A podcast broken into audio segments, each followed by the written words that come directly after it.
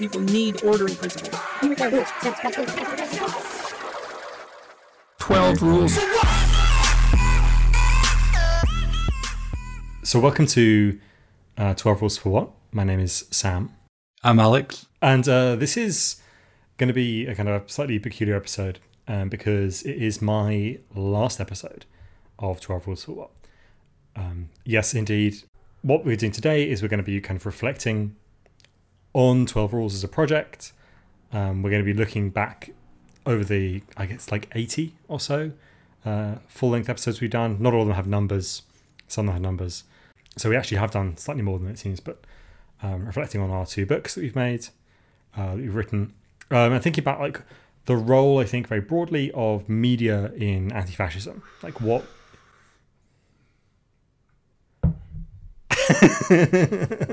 80 episodes deep, still no discipline on the mic. I'm drinking. You can't, yeah, you can't be like. You can cut it out. I can't cut it out because we're in the same room. Like if it was on Zoom, I'd cut it out, but you've got to be slightly. Um... Okay, I'll do the intro again. No, no, you, no, keep going, keep going. I am I'm leaving. Uh, I'm not going to be doing the project anymore. Alex is going to be carrying on, but it's just me that is leaving for reasons that are that are obvious to anyone who knows me. We, we, IRL. we have grown to that. hate each other. it's actually not true. I think we've we've grown uh, in our friendship ever closer, but um, politically and well, not even politically. Politically, you are now a fascist. I'm now a fascist, yeah, and it just doesn't. Okay, this is going off the rails The whole already. anti-fascism thing doesn't really align with my uh, my beliefs anymore. So this episode is going to be a sort of combination, somewhere between a um, a struggle session in the kind of the Maoist mode, couples therapy, Retrospective. retrospective, you know, all, all these all these genres blended into one. First thing we're going to talk about is overall assessment of the project to date. Like, what is what what what what has Twelve Rules what done? Like, what was the point of it? What were we trying to do? Did we succeed in doing that? I don't know if you want to kick us off with a kind of general sense of what that is, but Well, I think we started the podcast because we felt there was a kind of general lack of analysis about fascism and the far right on the left yeah, and on the anti-fascist movement, what what there was of it, and I was very frustrated by the la- kind of lack of dis- dis- discernment between um, different kind of far right projects, different far right movements, and and the kind of one size fits all reaction to Yeah. um, Yeah. response to them as well, which was, um, you know, to, we were when we started the project in two thousand and Well, the first episode comes out early 2019. The the first episode is recorded, however, 2018. late two thousand eighteen. in November. So, uh, context for the time is, of course, that um, the Feminists to the Front march against the DFLA has just happened in the UK. It's quite like a decisive turning point um, in the way that the anti fascist movement relates to big far right extreme movements in the UK. So, part of what we want to do is kind of capture something of that, but also try and push it further. As Alex says, like there was not a lack of conversation about the far right, but there was a lack of analysis. The 2018 in particular was a, such a, a very strange time. In, in that year, there was the whole Free Tommy cycle of, of far right activity, um, in which initially the anti-fascist response was pretty pathetic. You know, um, the there were the kind of most the biggest Free Tommy demonstration. Free Tommy was uh, there was this this far right um, agitator, media guy, uh, activist, I suppose, Tommy Robinson, who's who's been who has founded the EDL and had been kind of part of the far right kind of uh, opposition to anti-fascists for a long for much of the 20, 2010s, uh, had been um, jailed for contempt of court for filming uh, outside uh, uh, the cases of um, child um, Alleged child abusers at the time. at the time. Uh, I think they were convicted. Yeah, I think some of them were, some of them weren't. Okay, well let's say alleged. Yeah. and obviously filming at a contempt of court, and he had been jailed for that, and then released, and then re-jailed, um, and there was a whole furore, and this free Tommy movement built up, um, you know, and it had it gained international attention. Um, Paul Gosar, this kind of now fairly infamous because of January sixth, um, Republican congressman, had flown over, you know, it got attention from rebel media in Canada, and you know, various American um, far right kind of content creators and all this kind of stuff. The biggest Free Tommy demo was a demonstration of 15,000 people, which is one, of the largest far right demonstrations since the 1930s. And the anti fascist response was very poor. Like, you know, there was tens of anti-fascists. It was a it was a situation that needed to be remedied, and thankfully it was remedied, and there was a bigger response to pre to subsequent demonstrations, uh, you know, of thousands of people, and you know, as the year went on, the kind of numbers started to kind of redress themselves. And, you know, we got to this situation with the feminist anti fascist blockade of the DFLA march. And so it was in that period, in that kind of metamorphosis from very small opposition, um, very kind of uh, lacking in any kind of much political, uh, you know, message or impetus to the dem- to the demonstration outside of we are opposed to the people who are over there. To the feminist anti-fascists had a had a banner which said the enemy does not arrive by boat, it arrives by limousine, and you know that's you know even more relevant now actually, um, thinking about Rwanda policy and all that kind of stuff. Um, so that was the context in which we wanted to start talking about um, the far right. I think part part of what had been the success of media projects on the left for the preceding ten years um, had been the capacity to essentially keep movements kind of ticking over at the point where they weren't really actively doing anything in particular. Right? Um, anti-fascism has also has often had this particular problem, which is that it's a third or fourth order consequence of the dynamics of financial crises. Right? Um, financial crises happen in capitalism because it tends to produce crises. Um, then there's like social upheaval. Then there's a far right response to the social upheaval. Then anti-fascism responds to that far right response. Right? There's a kind of a, a sense in which it's a it's got this unpredictable rhythm to it. Um, there's kind of this kind of peculiar um, halting thing, which means, of course, that it is difficult to sustain it during times when it isn't you know immediately pressing as a, as as a concern of, of, of the left.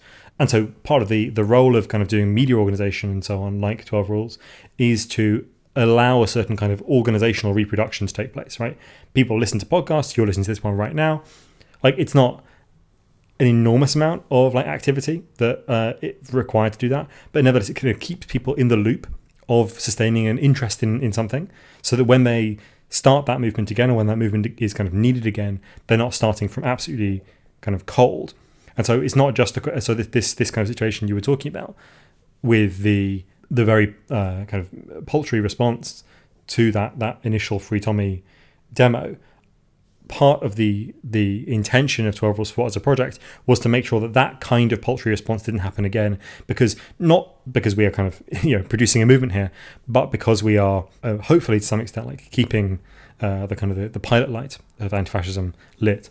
Well, we were talking also talking about how I went back and listened to the first few episodes, and it was quite a painful experience. But what struck to me was like you know we, we hit the note about people not discerning between fascism and the far right enough, um, but we also kind of brought the point up of about generational knowledge and, and transmission of that generational knowledge and how often such knowledge gets missed and gets kind of fallen and people people end up having to rebuild start from scratch again make the same mistakes make the same kind of you know, go in the similar directions or whatever. And we wanted to kind of, you know, these episodes that we produce together are going to be there for as long as we keep up the subscribe as long as we as long as we pay SoundCloud uh, the money to host the, uh, the, yeah or like we can upload them anywhere or whatever. We and, and also the books are also part of that too you know. Yeah.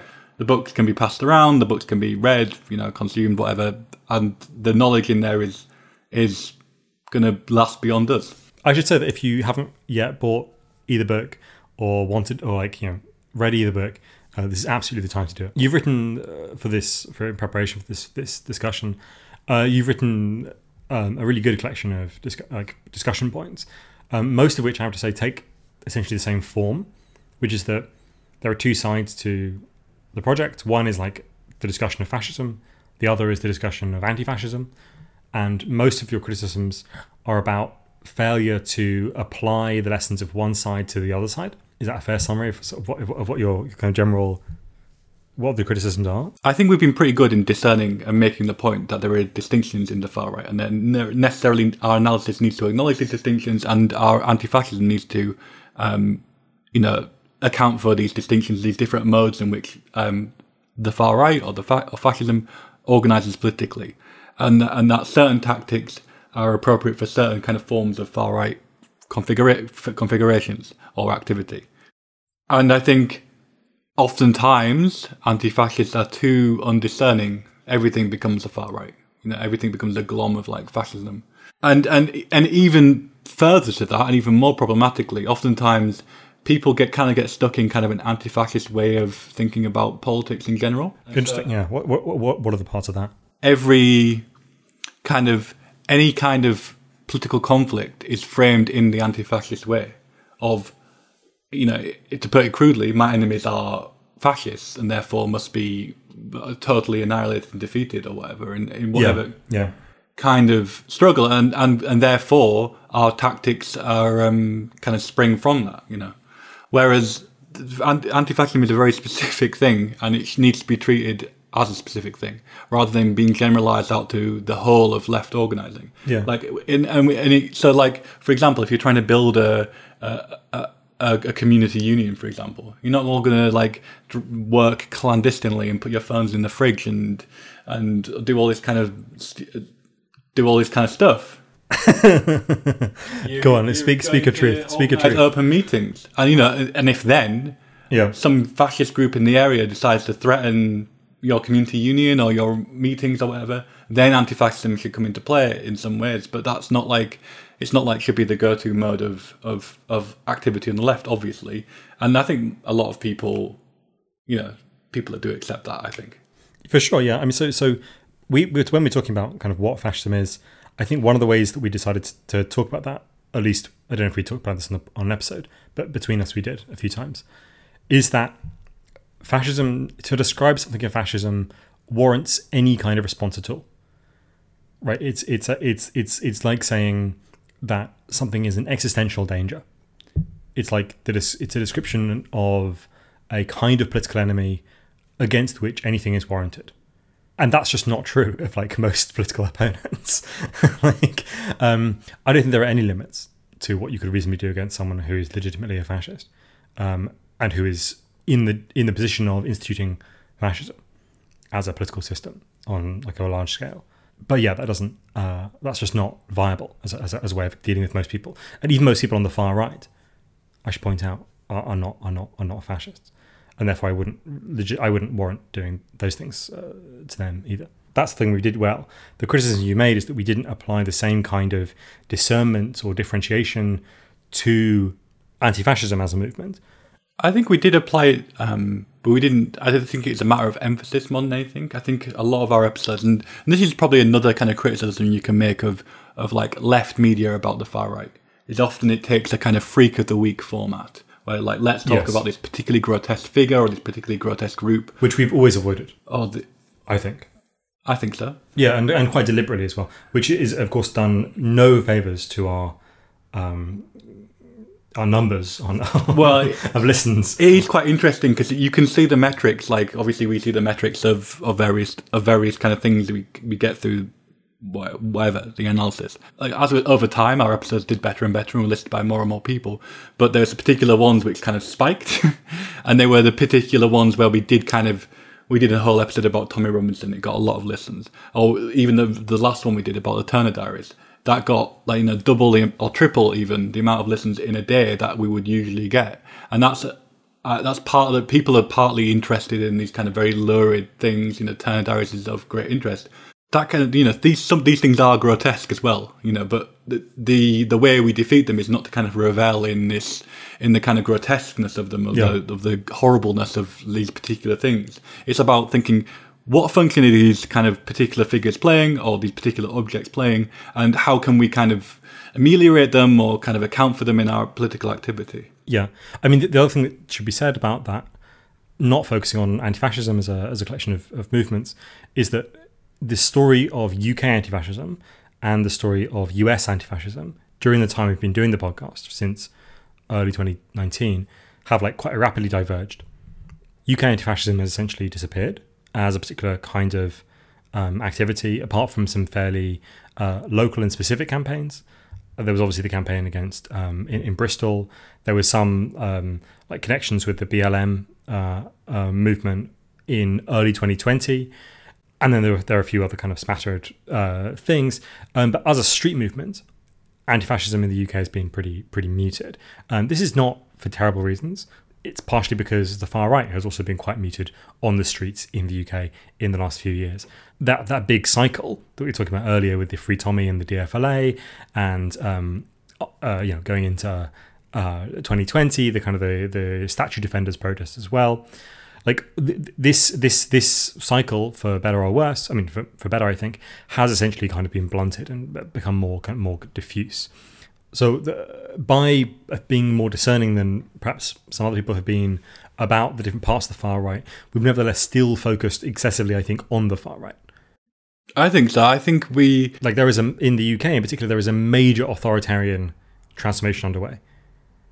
Yeah, well, this is something we can get yeah, to. Yeah. We can get to in a little bit in discussion. But just, yeah. I think, just on the matter of emphasis, like I would have liked maybe in the la- uh, maybe this is something we I can do in in in the future. Yeah, just to reiterate, Alex is doing this podcast still. It's just me who, like the coward I am, is is is leaving. And just on the matter of emphasis, just looking back at the, the work we've done together, I think there should have been a much more, many more episodes, on, a, more of a focus on movement building, and that you know I, I kind of had a reluctance about that because I have this kind of thing against, against like extending past the topic of your podcast, and that's too much. I feel like movement building, you know, is a kind of more general thing that the left should be doing generally, obviously. But it's important to understand how to like kind of sustain a group, how to like resolve conflicts, how to, um, you know, uh, produce relevant work that energizes people and doesn't demoralize people uh, how to you know sustain activity through low, periods and how to sustain activity through high frenetic periods of, of organizing which in which you know people get burnt out. All those kind of things i think are really important. It's not something we did particularly talked about particularly much. Even though actually in our analysis of in particular the collection of new organizational forms that we discussed in post internet far right where we talk about um, the unity the kind of the total institution of the far right organization like paradigmatically Generation Identity, but you could also talk about Patriot Front in the US and the Proud Boys. What they managed to do is have a unity of purpose, a unity of identity, and a unity of worldview. So there's always something for you to believe about yourself. There's always something for you to do. And whenever anything happens, there's always a way of thinking about it that the group will provide, right? And that's what uh, far organizations are, are capable of providing for their members. That's why people stay in them because they give them things to do, things to be, and things to, to know about the world, or ways of understanding the world. And like obviously in some ways that is quite like uh, uh, totalitarian sounding organization. I think that's not the wrong word there like that is a kind of totalitarianism small totalitarianism. And anti-fascist organizations definitely shouldn't try and do that. But exactly how they are reproduced or, or organized and so on um, i think falls back into this kind of question of culture. This question of anti- what is anti-fascist culture? Uh, and that is uh, a genuinely quite vexed question um, and one that has all kinds of received answers that somehow haven't changed since, uh, well, several generations of anti-fascists were uh, operative. And so I think, yeah, th- these these kind of questions we should have focused much more on. Although, as I say, we we do just deal with both these questions in the, the conclusions to both books. So, the kind of next thing I wanted to talk about is um, kind of maybe focusing on the second book, which is about obviously the, called "The Rise of Eco-Fascism," and it's the question of how anti-fascism will anti-fascism interact more with environmental movements, and if so, how will it? Um, do we think that um, you know these kind of scenarios that we laid out in in the book will you know kind of necessitate kind of coming together around anti-fascism and cl- movements for, for example, climate justice? And I wondered, you know, how relevant is the rise of eco-fascism going to be in ten years' time, for example? Which is which is kind of the rough time period for like doing anything at all about the climate crisis. You mean how relevant is the book going to be, or how relevant is the tendency going to be? Well, how relevant, how you know, how prescient is the book going to be? I mean, well, obviously, I mean, I, we think it's. I think extremely prescient. I mean, like, and I'm not, I can't really get out of that that that framework. I think it's basically correct. Yeah, I think it makes basically accurate predictions about the future. I should say the predictions it makes about the future. If you haven't read the book, or if you're one of our reviewers and you haven't read the book, then the prediction we make about the future is not there'll be unbridled eco-fascism everywhere and this means the unity of the far right with like spurious environmentalism. That's not the claim we make in the book. We think that the the, uh, the far right will manage to fit itself into a collection of kind of cracks as societies break down, as they become ever more stressed, and indeed uh, more kind of abstractly, I guess, as things like knowledge um, change in society. That sounds like a very, very peculiar abstract question. What I mean by that is that if you think about medical authority, or you think about um, the authority to describe the world, um, or you think about the abilities of science to predict what is going to happen next, climate change threatens this uh, in the same way that the COVID pandemic seemed, for lots of people on the far right, lots of kind of conspiracists on the far right, seemed to threaten the capacity of uh, medical establishments to describe the world or to adequately predict it and so on, right? And therefore, you get weird movements that I wouldn't describe as exclusively far right, things like anti lockdown movements, things like anti vax movements, which are mercifully quite small in the UK uh, because there's very high levels of public trust in the NHS, but like obviously are much more powerful elsewhere, uh, indeed, even in continental Europe. So it's not a distinction between uh, public healthcare and, and private healthcare the point being that like climate change threatens the, these kinds of uh, social stabilities. That there is someone out there uh, who can predict and understand the world. The world is in principle understandable, and the far right, I think, to some extent, might look increasingly in the future like a collection of movements that takes advantage of a basic confusion about the world, rather than a collection of movements that uh, resolve into the kind of the normal talking points, right? Um, it's the Jews, it's it's black people, it's uh, Muslims, it's you know whatever these kind of standard far right talking points from the 20th century. Although not that those will go away, but they will like not be emphasized. And so, in that sense, that this far the far right might, might become more predictable.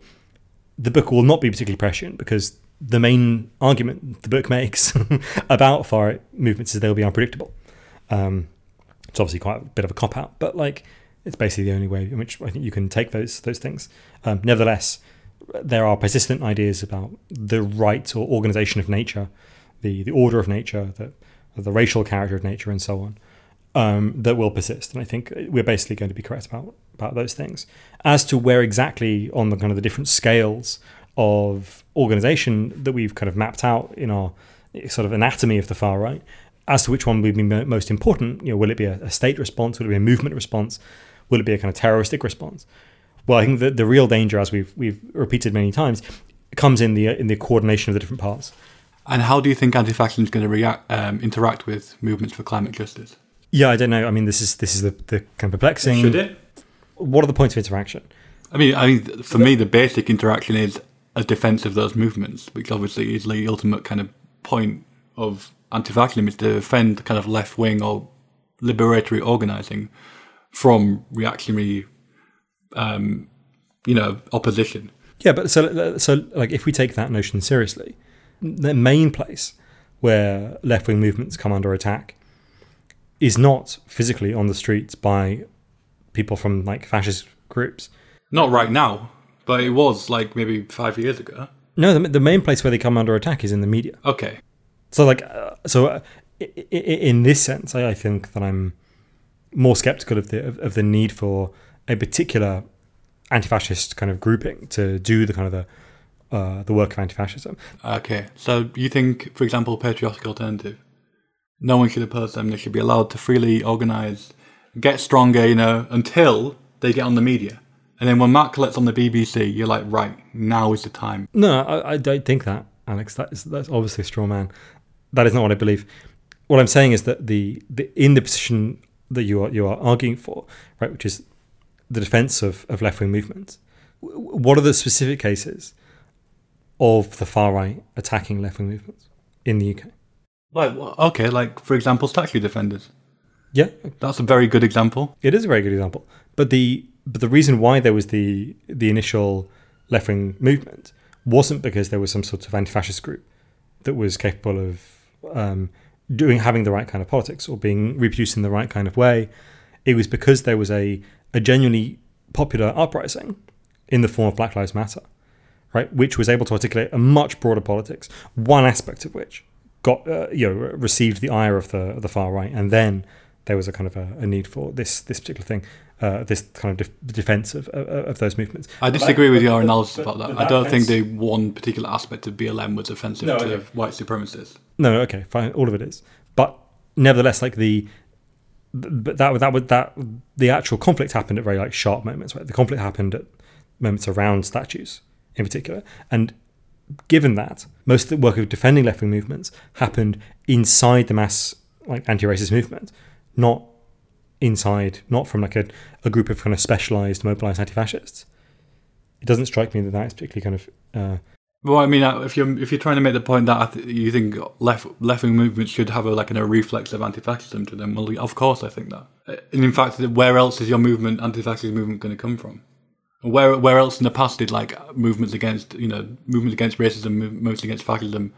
Where did they draw from? They well, draw from existing communists. Exactly. Yeah, I mean, it's, yeah. So this is. I, I agree with this. But Okay. but the but the but the the specialization of anti-fascism as a particular kind of group that like needs to do something in particular, I think is warranted in the UK for one specific reason, right now, right, which is the existence of patriotic alternative. And outside of that, I'm not entirely sure that it has a clear target, a clear function. For me, that's enough, though. Totally, yeah, yeah. So- So we- we're agreed on that. But like the idea, I think that is is wrong here is that the so it's very hot in the room now. Uh, Alex and I kind of uh, uh, we're, it's like we're having an intellectual discussion in the sauna. Um, so both kind of dripping with sweat. I think one of the major dangers is like understanding anti-fascism as an identity. Yeah, I agree with that. Yeah. I think anti-fascism is something um, that you should do when it when it is necessary. But I, al- I also think there is a need for like a kind of I don't know which way to describe it. Doesn't sound like a diminishing, but like a kind of core movement. There needs to be like which of which twelve rules is a part of another thing. You know, red flare, for example, um, other kind of things. Like you know, can understand what what's coming next. You know what I mean? Like um, if people like kind of think, oh, fascism is not a threat anymore, the far right are not a threat, and not relevant in the UK, and we should talk about why they're not relevant in, not particularly relevant in the UK right now. Because the conservatives have outflanked them. Okay, well, that's the next question I was going to get to. It's always, it's always the answer. Because it's been the answer for 100 years. There is a need to understand what, when the next thing is coming, where the next coming is coming from, and how to best oppose it as well. Yeah, I, I, to- I totally agree with that. So I'm, I'm, I'm agreeing more and more with, uh, with what you're saying. As, as, uh, Great, because I'm right. no, I, don't- don't doubt it. Yeah. Uh, so just coming back to what you said about the uh, Conservative Party outflanking the far right.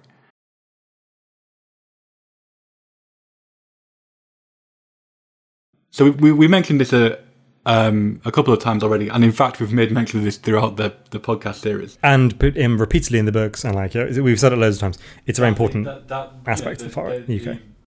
The organised far right is very weak Yeah. in the UK and has been since the demise of the BNP in 2009, which, you know, to be fair, it's not that long ago in, in a historical sense, but it's longer in a kind of political ongoing sense. I, I would slightly I would slightly modify that I think that the uh, the the electoral far right has been uh, pretty weak I think the organizational form of both the EDL and the DFLA was this kind of um, uh, complicated street movement style thing that didn't have a formal structure, but nevertheless was quite good at mobilizing networks.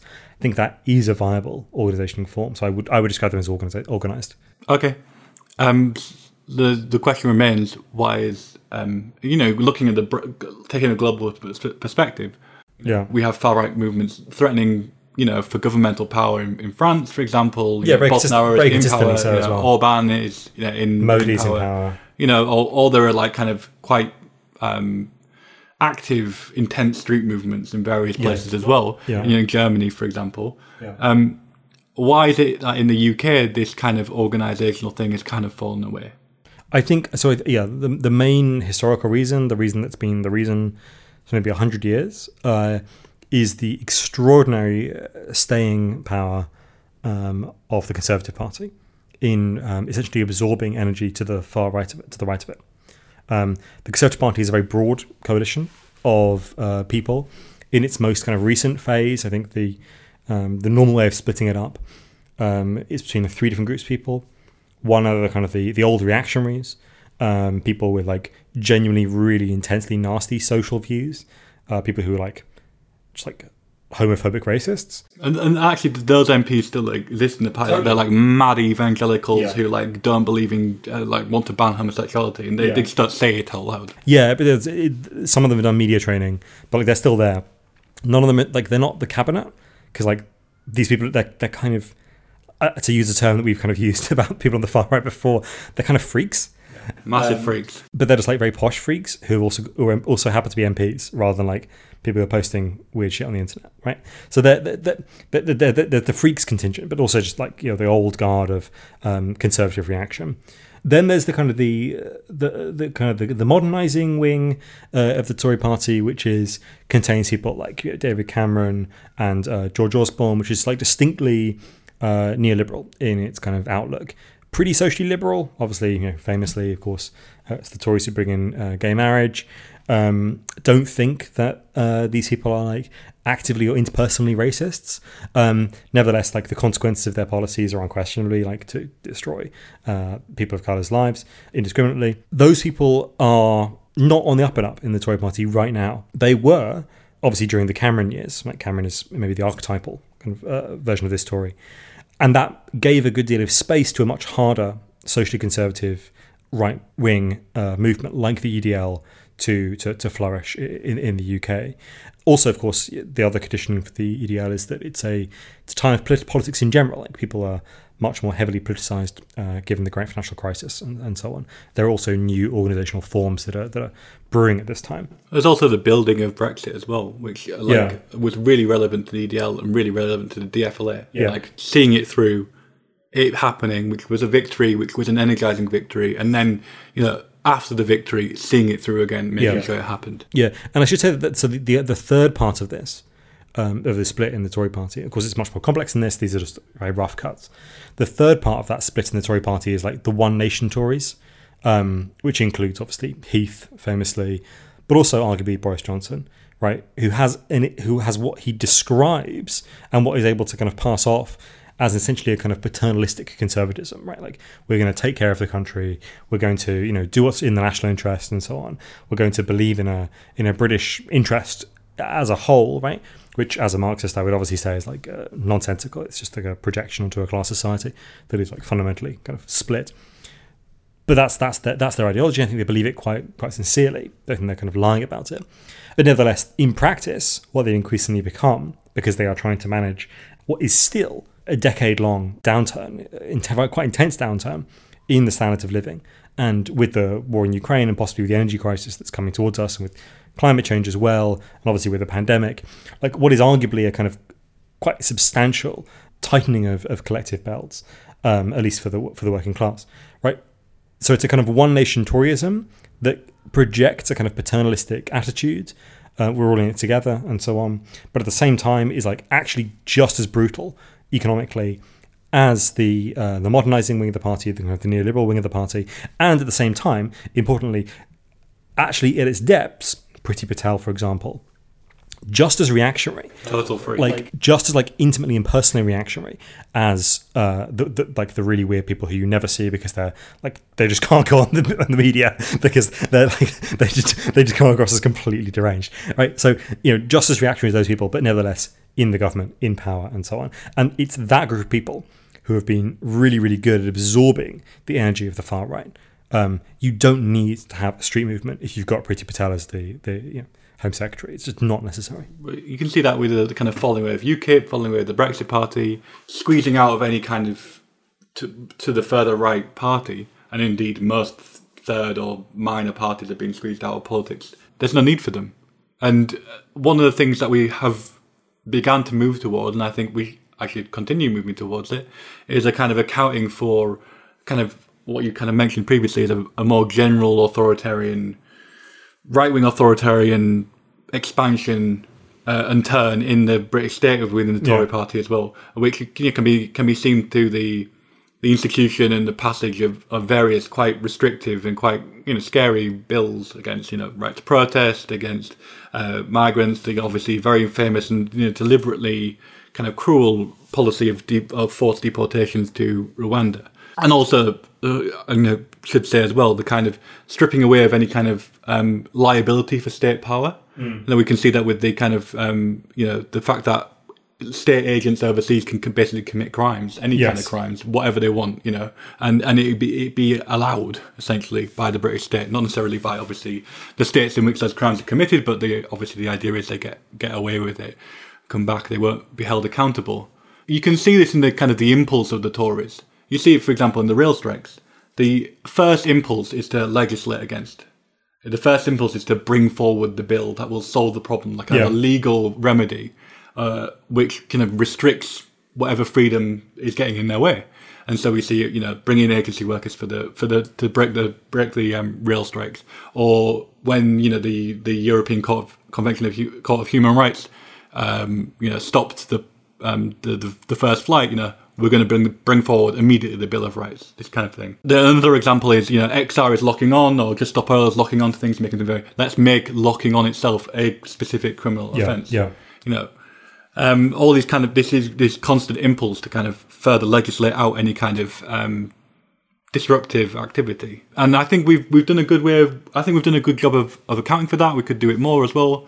Um, but what we need to understand is this. Um, this authoritarianism, um, although at the moment it's, it's, it's, kind of, you know, quote unquote, an anti, providing an anti fascist function in that it's stamping out any kind of far right kind of move, maneuver, room to maneuver. Yes. This, this doesn't necessarily carry on with the kind of worsening of conditions, living conditions, worsening of the cost of living crisis, the kind of the the, the broadening of immiseration more generally means that this won't, you know, this this situation doesn't have to continue, and once it does, we'll, we'll anti-fascism is even more limited by Yeah. these new restrictions. You know, the left will be even more limited and even less moved room to kind of move. Um, because they're now kind of established law and, and the police have got used to enacting them and, and these practices are now ingrained in the kind of grinding everyday kind of workings of, of the British state and British capitalism. Yeah, and so um, under under worsening conditions, conservative authoritarianism is just a long road back to fascism. Right, like there's yeah, it's not like a kind of a it's not a opposed movement. It's just like a uh, a delay, basically. I mean, one of the things that was most kind of characteristic about the collection of movements in the Cameron period, the EDL, the DFLA, and so on, was mostly what they were arguing for was the state just like do what its job is, like just for the state to implement its own laws. There wasn't really a kind of a uh, a radical program beyond that in many cases, um, and then the state just did that with like pretty brutal. So with us, the kind of austerity drive, you had this kind of hollowing out of services, the privatization, selling off, kind of making making the state's functions, the kind of care capacity of the state empty, taking away support. And now you have a similar thing, except there's this kind of extra edge going along with it as well. And it, things are getting further hollowed, and also there's this other stuff going on. I think one of the most, most kind of important trends that we were very good at picking up on, and which we do a really good job of analysing in, in, in our first book, Post Internet Far Right. We do indeed. Really good. You don't know what it is, but uh, That book's banging, mate. Alex doesn't know what the trend is, but he's convinced that we. Hundred percent. No skips. No skips. Only hits. um, all killer no filler, uh, is the, the the the changes in subjectivity, right? The changes in like the ways in which people on the far right, or indeed people in general, think about themselves as failures, successes, and so on, and the way in which they try and make themselves in relation to other people, or indeed in relation to like some sort of ideal. And this, I think, is really important in the Cameron period. Is the construction of like the left as a, as a, as as a particular kind of horrifyingly um, effeminate uh, enemy for the far right, um, which mean which explains, I think, a great deal, not entirely, but explains a great deal of why it is that the worsening conditions um, can be continually deferred or displaced as a uh, object of uh, ire onto totally false um, uh, enemies like migrants and so on. Um, and so I kind of wonder, like, what do you think has changed since we wrote that? Like, do you think that the, the basic conditions of feeling, just how we talked about it, are still the same um, as when we wrote that chapter about feelings in in that in that book? I think a lot of it was tied to Trump, and now he, Trump is not the figure he was, and he's not in the position he was. He's no longer a figure of victorious of victory. He's a figure of defeat. Um, and whether that defeat comes from a sense of injustice because he got scammed out of the election, or whether it's because he Yeah. was revealed to be uh, the not the kind of new Hitler that some of these people wanted, that's a different matter. But we, even in the UK as well, this kind of feeling of like being, you know, the rising tide of Trump bringing up everybody else as well. That kind of thing is kind of exacerbated, and there is a turn. Has been also been a turn against. Although you see it's still really present. You can see it particularly with the kind of internet, um, the kind of horrific internet discourse around the Johnny Depp Amber Heard thing trial, where you could see this kind of, uh, you know, kind of, kind of roiling, um, like sea of resentment which the internet kind of suppresses or brings to the surface at any given moment. From that trial, you know, the, the, there's that, you know, there's the kind of every internet phenomenon is built on a sense of momentum. You know, it's a sense of everything's growing. You can see it with crypto, NFTs. Yeah. You can see it with, you know, um, Q even. You know, this thing is getting bigger and bigger, and we're all a part of it. Yeah. And you can see that it didn't really pan out, or it won't. It's not necessarily panning out right now, but you could see who's next. Who can we defend next? Is it going to be Marilyn Manson, for example? You know, where can we go to take this next? And it, it kind of exacerbated. But if the, that trial had happened, say, in 2016, you could see the kind of the the, the, the weight of feeling growing and, and bringing in other kind of unjust, you know, cases of injustice against men, mm. you know, all this kind of thing. And that, that, that kind of impetus isn't there anymore. And you know the the alt the alt right has essentially been broken into many different pieces as we've you know talked about. It has, but also what's happened. Uh, it's kind of shattered. So that kind of space on the far right is shattered. But I think actually, to some extent, something quite similar as we were talking about happening in the UK with this absorption of the the, the street movement far right by uh, the kind of conservative institutions has happened in the US as well, right? This is the the Roe vs. Wade overturning decision by the US Supreme Court, right? This is uh, um, a product of Trumpism. Yeah, it's not only a product of Trumpism in, in a kind of institutional senses, right? That you know, the, the, I think two or three of those justices are sitting because of Trump. Three, three. Not only because of that, but also because there's a you know a sense in which the um the the far right in the US because it has always been closer to institutional power via the kind of the slightly more open door of the Republican Party to the far right. Um, that has that means that um, the attentions of uh, where the, the, the energy in, in, on the right is, I think, has shifted much as it has in the UK, in the US, and this is something that I think is probably going to continue for a while. Right? Um, yes, there are new forms of institutional, new forms of organizational power on the internet. Yes, there are new forms of kind of sporadic network movements, but like. I think the the window in which those were the real determinative of collective power um, is relatively quickly coming to an end. Um, and we're back to a kind of institutional story where what matters is like the legislative, the judiciary, the executive, and so on. Like p- politics is kind of back in the institutions, right? Having said that, you can even trace it back, obviously, to the institute, like kind of the rise of neoliberalism in, in the late seventies and eighties, and the hollowing. And therefore, we you know we talked about this, the hollowing out of kind of political movements or political yeah. kind of any kind of alternative political form, whether that be, you know, it's particularly the kind of the workers' movement or the trade union movement, yeah.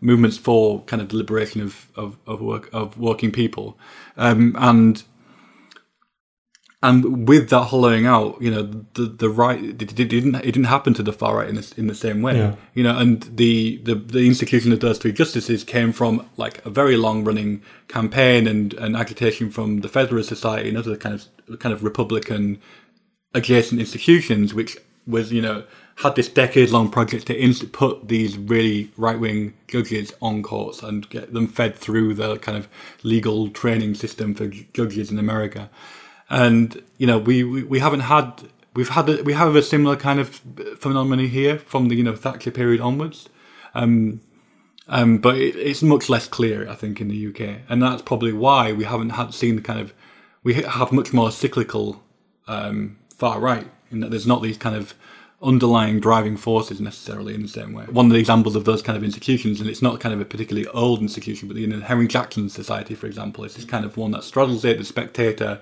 has been very porous to kind of, you know, kind of quite explicit fascist writers. Um, these kind of things are, and, and, you can always refer back to, you know, the political editor's son, you know, cribbing directly from an Aryan network diagram to, to smear Corbyn you know, all these things are just there, you know, they're kind of just adjacent, and so sometimes they kind of intersect, and, so, and most of the time they stay kind of separate but infinitesimally close together. Yes, yeah, publicly mediated, like they're kind of they're they're publicly separated, but they are kind of uh, sim- swimming in the same mucky uh, waters. It's funny seeing like figures like people like when Owen Jones confronted the Ed Fraser Nelson of the Spectator on a, on TV, like you have Taki writing for you. You've got a column still, and it's all it, kind of the whole thing was treated as kind of a, an embarrassing thing to raise. You know, almost it was like a you know kind of thing. That's the kind of Mm. the kind of attitude the British establishment has to to this this phenomenon. Yeah, which is which is odd, right? Because the British uh, right, conservative right, is in some ways much more stable than the American conservative right, and it's been kind of proved so. Um, it should not have been, or it would not have been rather, as easy for a figure like Trump to uh, come along in the UK and just like kind of kick down the major party, uh, kick in its door and like take it over, right? Which is what Trump did to the Republican Party. Um, it's surprising that he was able to do that, but I think shows a certain kind of institutional weakness or institutional fragility, and the power of of um, the movement that was behind him, uh, and the kind of peculiar power of the movement that was behind him as well. Um, whereas in the UK, the as you were saying, like there's a much more cyclical character to the far right, um, but the institutions I think are much more stable, much more solid. Um, and e- either there's a kind of just a story about like political culture here, um, or I think there's possibly even a story about like uh, the ways in which the two countries operate in uh, global capitalism, right? Which is that uh, the UK is basically a kind of a financial outpost of global capital. That's the point of it. Um, it no longer has an empire. What it has instead is it uh, has a kind of financial empire um, that produces financial services for the world, basically, but is otherwise not particularly important. Um, whereas America is the global hegemon, and this is a much more kind of complicated and difficult thing for uh, the US to do. And of course, you can you know, bring in Brexit here, of course, like as a kind of a delusion of uh, the UK that it is um, yeah, actually Never, never shall be slain. Yeah, yeah. Um, sure. Yeah, all, all, this kind of nonsense. But anyway, so it's a much more complicated story about like the difference between US, US and UK uh, political culture more generally. I think we wrote two books. They're both very good. You should read them. Uh, listen to this podcast back, the old episodes, but don't have to do that in kind of you know nostalgically, uh, thinking of the old good times when they were coming out new. Because Alex is still going to go forward, I think, with this podcast in some form. Tell us about your plans for that. Yeah, so you know, we, we covered a lot of episodes. We could we could a lot we covered a lot of subjects in our in our in our run. Um, but there's some things that are missing that I would I really want to address, and we're going to I'm going to address in in the next few weeks and months, uh, particularly kind of a kind of consideration of the kind of new culture of fascist fitness, uh, which is particularly a thing on Telegram, but also kind of links to IRL organizing because it's it's you know parts of hiking and and kind of martial arts culture and all this kind of stuff. Um, and I would like to. We're going to do an episodes about um, prevent and counter terrorism. I think that's really important, and also to talk about the kind of movement building 101 stuff, which um, I think ultimately is where we need to start looking. Great. I look forward to listening to all of that. And we'll get you back on to talk about collapse whenever you actually produce a newsletter. I have been that it's coming out every Thursday. Oh, right, I haven't noticed. No, you don't subscribe to it. I've noticed. Yeah, so the, uh, there is a, as Alex mentions or doesn't, there is a um, collapse newsletter now. It comes every Thursday. It's about collapse, uh, about the collapse of this society, previous societies, uh, the potential for uh, future collapses, uh, what that means politically, how history is being structured by collapses. One of the claims we make, actually, uh, that is kind of relevant here, is in the ecofascism book. We talk about the ecological system of the Americas, uh, which is regarded by lots of the settlers as a kind of a terra nullius, um, an empty land, which can just be kind of have one's will imposed upon it. So in some ways, it's it's possible to say that um, the condition for American uh, political life as it currently exists is the collapse of the previous civilization. Uh, and it's also possible to understand lots of the, for example, advice in the Bible as essentially attempts to ward off um, the early Bronze Age collapse, uh, which happens, so the late Bronze Age collapse, which happens um, a few years before most of the Bible is actually written. So in some ways, like there's a, there's a kind of a, a sense in which all political culture is um, the response to uh, different kinds of collapse or kind of the emergence of societies from different kinds of collapse. Never final. It's never done unless everyone dies, which is very unlikely. But yeah, that's that's kind of the, the puzzle we'll be talking about. Uh, how do we deal with the possibility that we are in uh, the end of the world, uh, or at least this world, and what do we do about the world that comes next? And where can people find your, your new newsletter? Collapsology, so like the study of collapse, collapsology. Dot substack.com. It's all there. There are like four or five things up there now that we run every week. So yeah, go and listen. Great. And one final announcement from me. Uh, we'll be doing a, a new book club on uh, Race to the Bottom, which is an interview I did with the authors a couple of episodes ago about anti-racism and anti-racism from below and its corruption from by anti-racism from above. And so if you want to um, join in on that, the book's just come out. It came out on the 20th of June. Um, yeah, just message the Twitter or the Instagram or send us an email. Uh, and we can get you added to the Discord, and that's open to all Patreon supporters as well. So, if you're a Patreon supporter, we'll be finding out about that soon. Cool. Um, it's been a pleasure. Yeah, it's been it's been pretty good. I would say. Well done. Can we open the window now? Twelve rules.